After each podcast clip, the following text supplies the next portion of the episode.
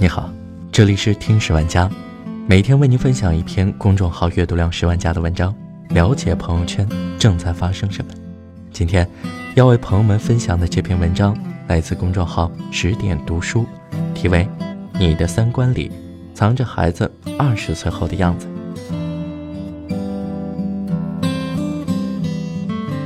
近日刷屏的新闻，知名物理学家霍金去世。许多人都在朋友圈表达了哀悼，称那个离外星人最近的地球人走了，却很少有人想到，走的不仅是位伟大的科学家，也是一位父亲。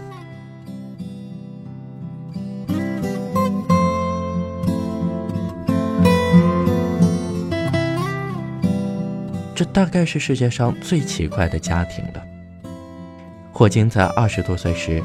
就患上了渐冻症，整天坐在轮椅上，不能陪伴孩子嬉戏，更谈不上管教，甚至和家人的日常对话都只能依靠一个仪器来进行。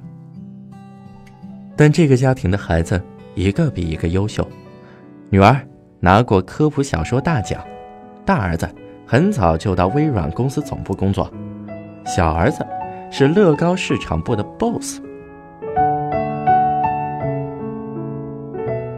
霍金一生受尽病痛折磨，却幽默又坚强活下去的勇气，不断进击。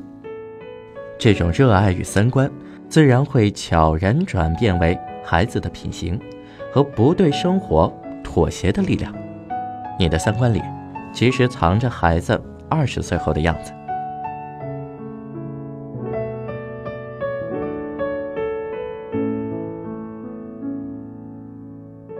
知乎上有个问题：父母对孩子的三观形成到底起多大影响？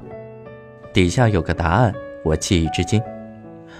二十多岁时，当我发现我抱怨的内容、语气、神态和我的家人一模一样的时候，我感到深深的无奈。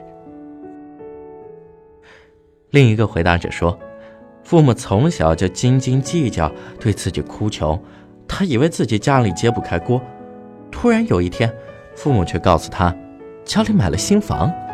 在这种假装很穷的环境里，他过得非常压抑，还很自卑。成年后，和男友吃饭，他说：“这杯西瓜汁很好喝。”男友开玩笑的回答：“十五块一杯呢。”他竟然以为男友计较请客的钱，愤怒地甩出钱包。是的，父母的三观，从来都是一个家庭的三观，他会彼此传染，会对孩子言传身教。每一个孩子在成年后，都会或多或少变成你的样子。年前，成都的摔狗门事件闹得沸沸扬扬，成都姑娘小吴的狗狗走丢，被一个三十多岁的女子领走，这位中年女子。始终不肯还狗，他干脆把狗狗从六楼摔死。但真可怕的事情不是摔狗，而是警察走进家门，发现他五岁的女儿一脸漠然的在喝水，丝毫没有对母亲摔狗的害怕，没有对小动物的怜悯。这个五岁的小女孩，将来又会变成什么样？没有人能够准确预测。但如果一直生活在这样的家庭环境里，很难说他将来就会成为一个足够善良的人。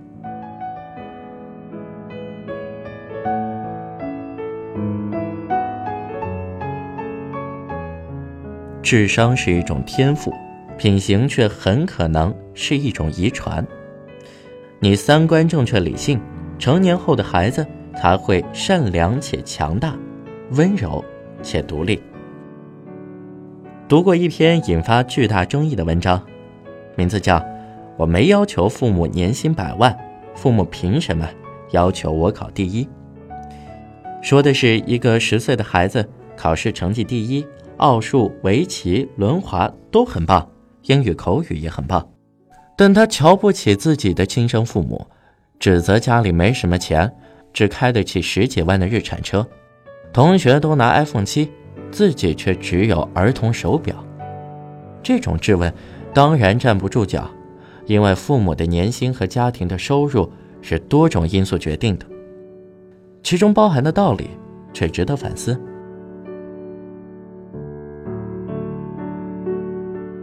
虽然为人父母不需要考试，但好的父母一定是上进的，一定是内心强大、不断精进、用心生活的。如果你自己都在混日子，你有什么底气要求孩子有抱负？如果你自己轻易就被生活打垮，你又怎能要求孩子不放弃？优秀的家庭一定是始于陪伴。限于教育，忠于三观。董卿说：“你希望孩子成为什么样的人？很简单，你去做什么样的人，未来在他真正懂你的时候，他会对你有爱，也有尊敬。不要去做那个浑浑噩噩的人，因为那是你对孩子的误导。不要去做那个每天无所事事的人，你的放纵。”也是对孩子的伤害。三流的父母培养不出一流的孩子，努力的父母才能让孩子出类拔萃。最好的亲子关系，不是让孩子独自起跑，而是你们共同上进，彼此成就。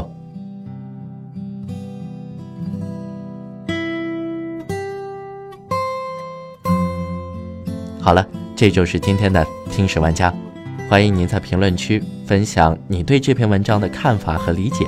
我们下期节目再见。